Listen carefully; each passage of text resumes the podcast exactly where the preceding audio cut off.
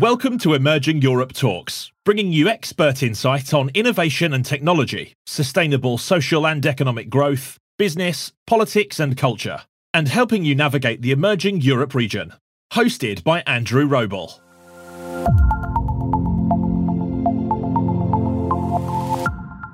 Remember to visit the show's page, emerging-europe.com forward slash multimedia, or check the hashtag E E Talks on social media.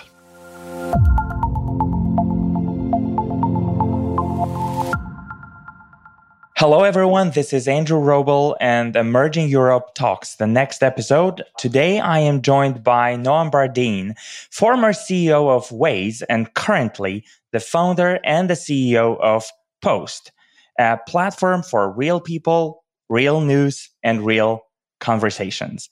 Noam, welcome to Emerging Europe Talks. Thank you for having me. I would just say that it's civil conversations, not civil real conversations. conversations. Perfect. Civility uh, is is something that we've kind of lost in this world that we hope to bring back. So we're going to talk about Post, the new platform that you founded and that was launched last year primarily.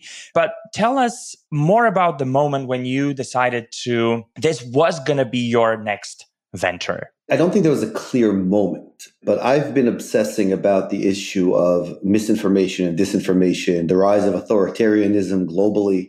You know, every country is sure that it has an authoritarian problem. The world has an authoritarian problem, right? It doesn't matter if you're in, in Poland or Hungary or Israel or Brazil or the Philippines or the U S, right? We have, we have this fundamental problem. And what I found is that everyone is complaining all the time, but no one's actually doing anything about it. And this is the thing that really frustrated me. And I looked at specifically around news and publishers and independent journalism and traditional journalism, et cetera. The whole business model there is broken. I'm a big believer that people and companies act according to their business models or interests, right? You, then they wrap it up with ideology and explain why this is actually what they're trying to do. It has, it has a, a, a, an ideological bent, but always starts in the business model. And the problem I've seen around news is that, on the one hand, huge demand. It's a one hundred thirty billion dollars industry. It has not really evolved much since the paper, right? Yeah, it's gone digital, but it's the same thing. You basically go to an app or a website and some editor tells you what to read. And when I look at my news consumption, I consume uh, similar to the forty percent of under thirty-year-olds or sixty percent of Twitter users. I use social media to aggregate the news that I want to read. And it all comes into one feed. And it comes from different sources, different publications, people sharing content that I would never have seen otherwise, people writing content, you know, all, all kinds of different sources.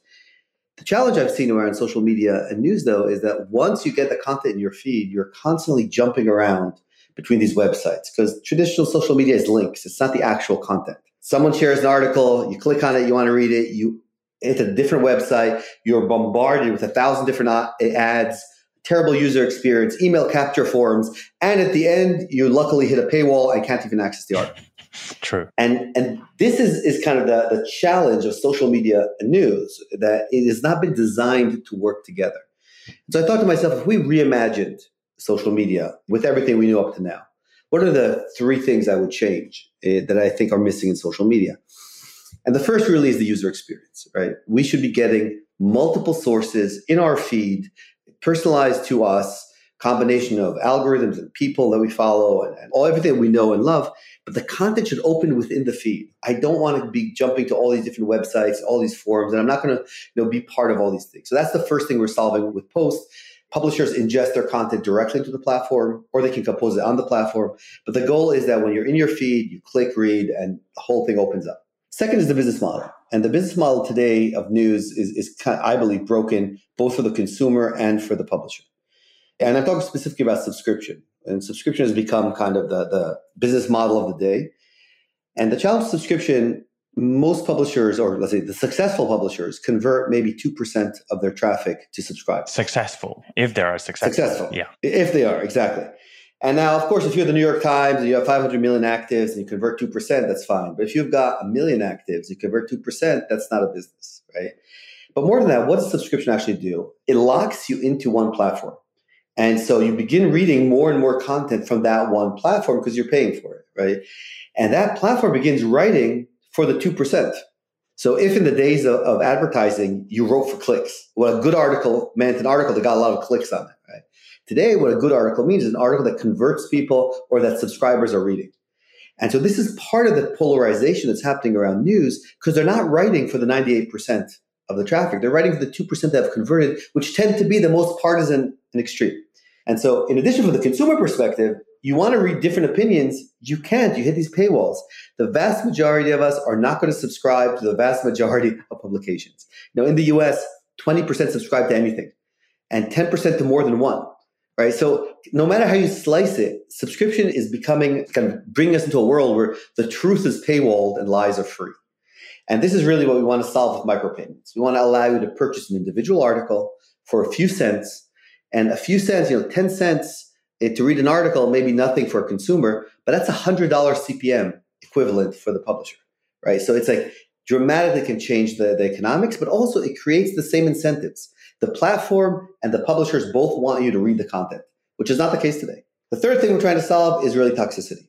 And part of the problem, as I said, truth is paywalled and lies are free. Lies are not only free, they're weaponized and radically or dramatically quickly they distribute through these, these social networks, because there really is no interest for the networks to actually combat all of this toxicity that's on the platform.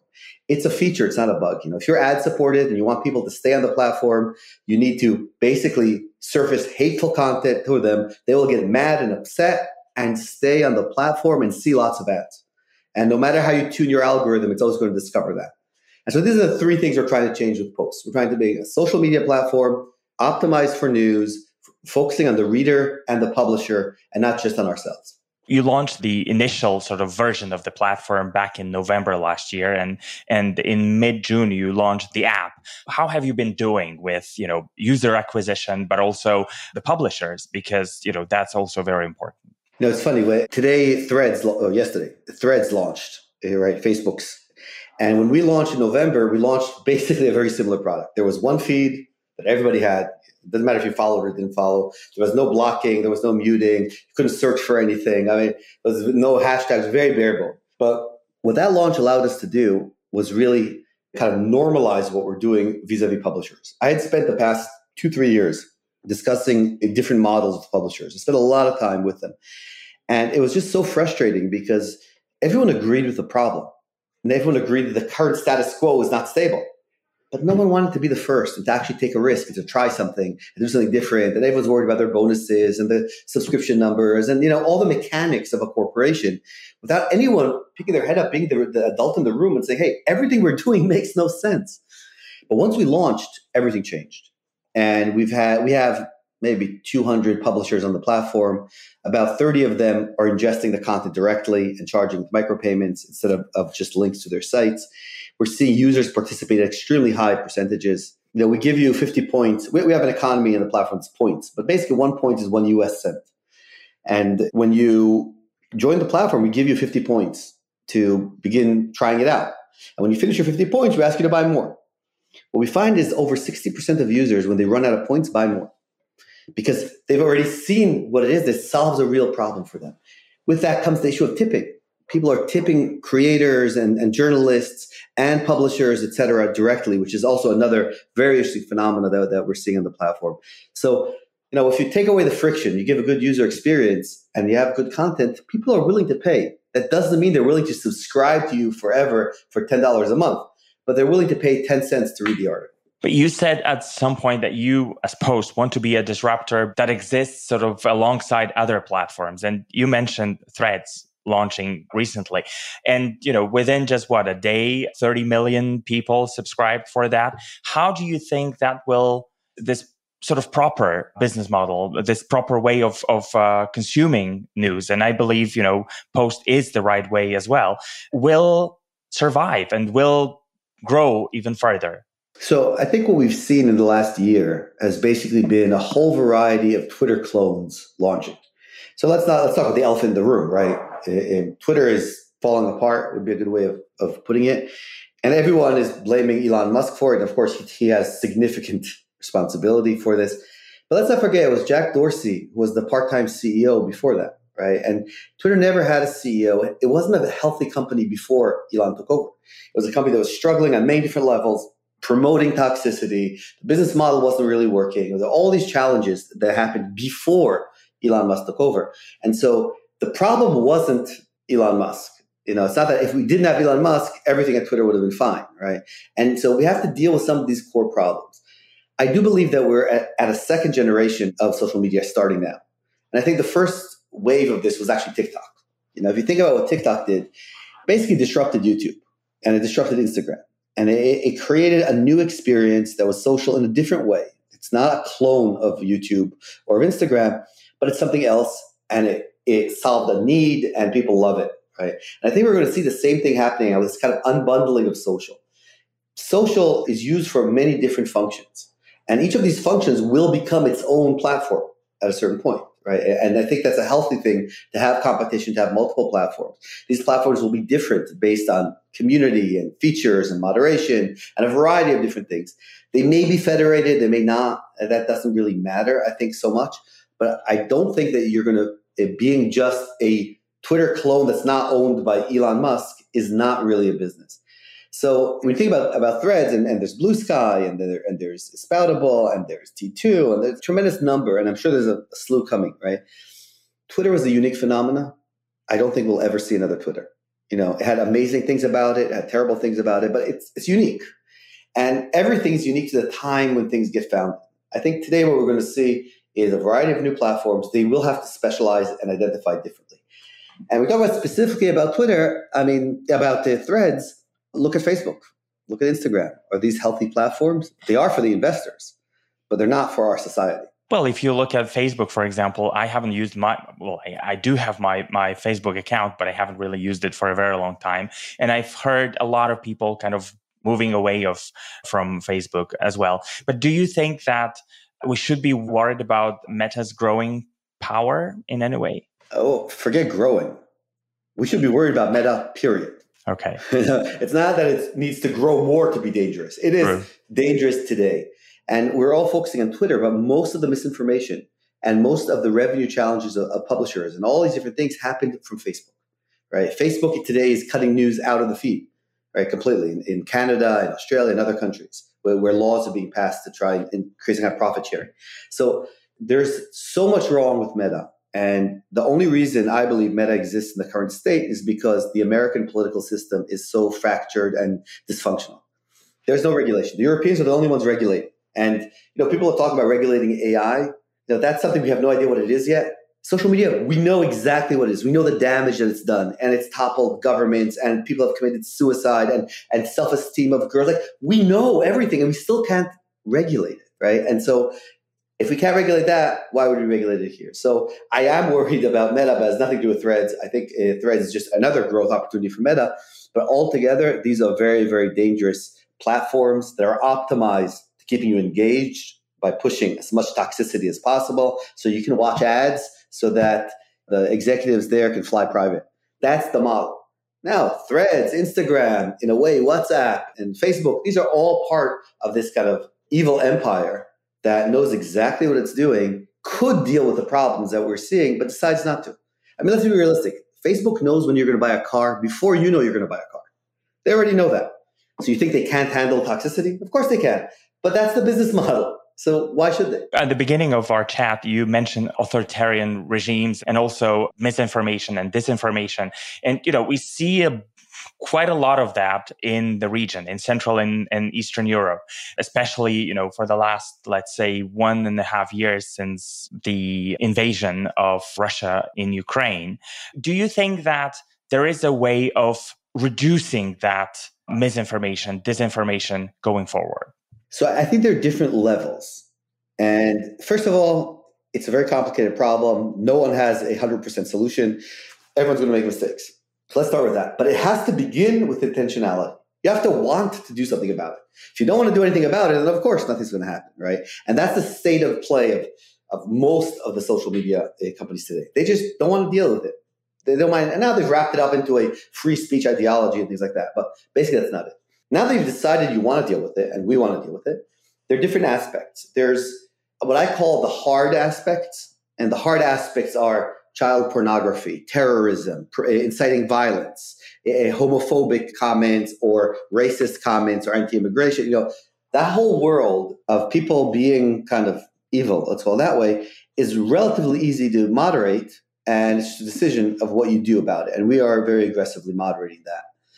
The misinformation specifically gets very, very difficult because it's a gray zone, and because we don't want to stifle free speech. And the fact that you are a minority in your opinion doesn't mean you're wrong, right? So it's very, very complicated in that space, and we're very careful there. What our model is, we're more worried about things that we promote than things that people want to read. What I mean by that, put aside Germany for a minute, but if I'm a Nazi and I come on, on Post, and I have three Nazi friends that follow me, and I write some Nazi shit and it goes to my three Nazi friends and stops there. Obviously, I would rather that not be on the platform, but at the end of the day, I've got other problems to deal with, right? The problem begins when my algorithm picks up that Nazi post and shows it to you who never asked to see Nazi content, right? And the worst thing is if you actually click on it, it'll show you more. And then you'll go into this rabbit hole of the whole world are Nazis, normalizing Nazi behavior. And, oh, of course I want to join the party, right? I'm, because that's, it seems like that's everyone.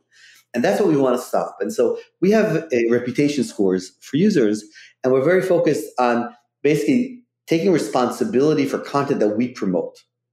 And again, people wanted, wanted to misinform each other, and it's not leaking out to everyone else. That's a second priority issue for us. When we do, what we're very careful about is what we're promoting, and we want to make sure that we limit the reach of misinformation. There are things that are black and white. You know, there's the U S election was not stolen. That is a lie. It's been proven in sixty court cases, in a, you know, the government agency, like however you want you want to slice it, right? COVID was not developed by the U S Army and distributed to weaponize China. You know, there's like the things like that. Overall, our goal is to uh, suppress them, and the extreme cases actually delete them. The Russian and Ukrainian example is very, very difficult. Like we have on our platform today, a American citizen who's very pro-Russia, who is constantly posting Russian, some will call it propaganda, some will call it real facts. You know, it all, it all depends kind of where you sit is where you stand, right? But we've had a lot of requests from, and we have a lot of Ukrainians on the platform and big supporters of, of, of obviously the Ukraine here in its battle at the end of the day for Western democracy. But we are not going to shut down this Russian, this account because it's not actually breaking any of our laws. It's doing things we don't agree with, doing things that are questionable. We're not going to promote that content to other people. But at the same time, we're not going to arbitrate and shut that account down. It's very different than troll accounts, bots, you know, all those kinds of things, which are, are a different story and you, and you shut them down. But when it's a real human with different opinions, well, you know, we want to shrink their reach versus trying to decide whether or not they should be on the platform. You actually said one specific thing that I want to relate to, real people. Because if you look at Twitter, what about a, a quarter of all accounts are actually bots, right? And uh, how do you make sure that all the accounts that are on Post are actually or represent actually represent real people? So, you know, when you start on Post, you get a low reputation score. And so your content is, is limited in its reach.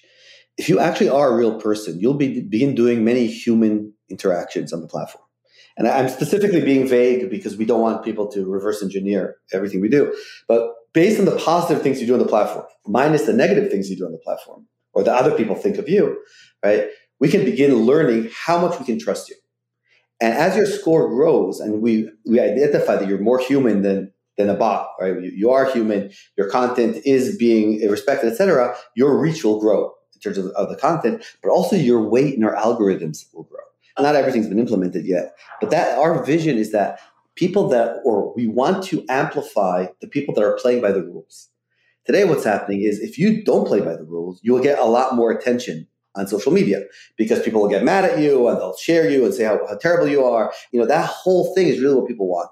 For us, we want it the other way around. We want to raise the reach of the good people, people that are playing by the rules and they're and they're not trying to attack other people, they're not racist, they're not bigots, et cetera.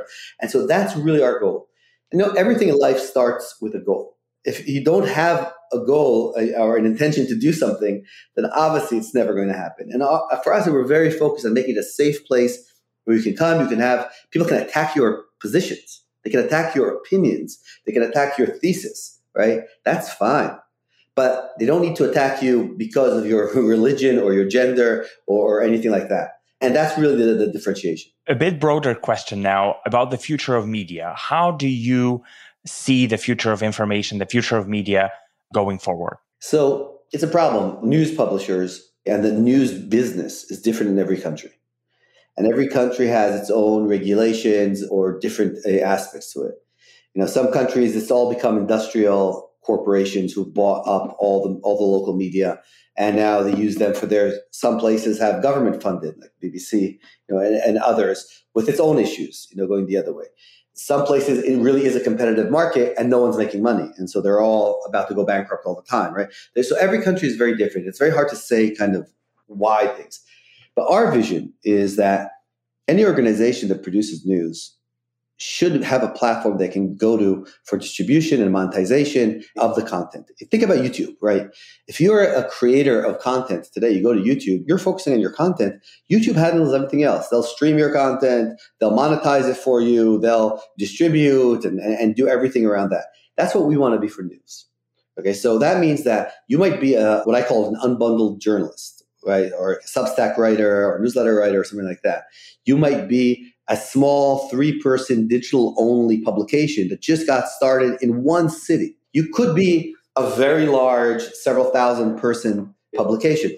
Why do you need to actually own all the technology and the user base and try to uh, the marketing, the acquisition, and the retention, and all these kinds of things that, again, there are a few large corporations that are good at it, but the vast majority are really bad at it. And we want to allow them to remove all that and focus on creating the content. I also think, by the way, that one of the challenges with media today is that every publisher wants to be your single source of information. And so they want to give you a wide amount of content, which means that every publisher is basically writing the same article. Right now, today, in every publication, someone is writing another article about Threads. Everyone is doing that. No one has anything new to say. So they're taking a feed off uh, Reuters and repackaging it, or they're making it something up or whatever it is. Think about the waste, the intellectual waste of, of for humanity of replicating the same article thousands of times, right? And I, so I do believe what we'll see going forward is that publications will specialize and there will be experts at things. You know, The Information is a great example as experts in tech, right? And they've become single source of truth of tech, charge a tremendous amount of money for their service, et cetera. They're really good at it, right? And I think we need to see that with publishers more and more have expertise. Some some are going to always be wide, all you want news, but I think what's going to be more interesting is the expertise that's being developed.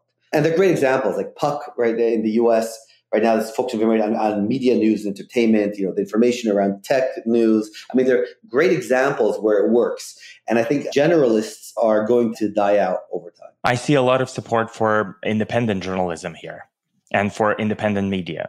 Correct. So we have we have a lot of cre- we call them creators. That's probably a bad name for it. I don't know what the right name is, but you know, when you look at creators on the platform, we have people like Dan Rather, you know, or Mollie Hemingway, all, all different types of, of accounts that do different things.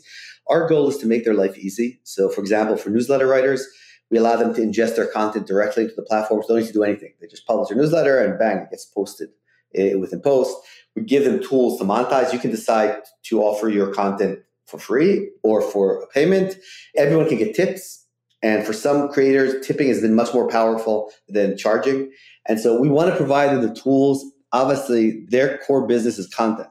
And we want to make sure that they're not wasting too much time on everything else. So my final question to you, who is the ideal user of Post, in your opinion? To your listeners, I would ask, what do you use social for? So if you think about Twitter, seventy-five percent of Twitter users have never tweeted, right? Not one tweet. What they use Twitter for is to get information. They follow accounts, they read the information, et cetera. If you're one of those seventy-five percent of the users, Post is designed for you. If you're one of the five percent that produce ninety-five percent of the content, and you're the cool kid who's always out there with lots of followers and all that, and you care about your following count, and you fight with this person and that person, and you're a culture warrior, right? You're out there to battle other people online. There are enough other platforms for you. Go there, you'll enjoy that better. But we want to actually focus on the people who are not culture warriors. They have a job, they have a life, they want to get news, they want to be social, they want to share, they want to learn, they want to debate, they have opinions. But that doesn't mean this is their full-time job. That's going to be my final question. Where do you see Post in ten years' time? So obviously nobody knows. We'll probably all be dead from, from climate change anyway, right? Uh, or, or under a global authoritarian ruler or something terrible. Or another pandemic, so far, you know. I mean, so, so far, you know, I, I come from, from Israel, and one thing we learned in the Middle East is never say it can't get worse. It can always get worse. You just can't imagine how worse it can get. Right? But putting aside all of those, oh, A I will take over. Putting aside all those apocalyptic options, what I hope that, that Post will be, it'll be a place where you'll be able to get a feed that's personalized to you with lots of sources of information. News today is not just the, you know, politics, sports, et cetera. It's a tremendous amount of interests. And we want to be able to find what interests you, fill your feed up with content that's, that's interesting for you. All that content should be available for you, some for free, some will ask for tips. Some will be, you'll pay a few cents for, maybe a subscription in the future. But the goal is that you should be getting that great content in there. You should be able to come, not spend hours on the platform, doom scrolling and walking away pissed off. You can come, spend twenty minutes, read your news for the day, a few articles, walk away feeling smarter. And that's good. It doesn't have to be that experience that we know today of constantly doom scrolling on social media. All right, Noam. So tell us how we can access Post if one of our listeners is not on Post yet. Well, hopefully you should all be on Post, and if not, you should go. So first of all, on the web, you can access Post from anywhere, and you can save it to your phone as a shortcut, and it'll work. It's mobile focused. And when it comes to app stores, you won't find us in the European app stores yet. You know, Euro- Europe is the only area that's regulating. Some of the regulation is questionable. G D P R is a great example of that. Huge cost. Difficult to implement, so we haven't implemented yet, and that's a gating factor for the app stores. But obviously the U K, it's in the app store and, and almost any other country except Europe. But web, and the web is post dot news, you know, available to everyone. Perfect. So everyone go grab your phone and download or look at Post News and uh, start using the platform. Noam, thank you so much for joining us today. Thank you very much. Thank you all for listening, and we look forward to your company for the next episode of Emerging Europe Talks. Make sure you subscribe to the podcast and do leave a review. This will help us ensure a regular stream of great guests you want to hear from. And finally, check out our news and analysis platform at emerging dash europe dot com.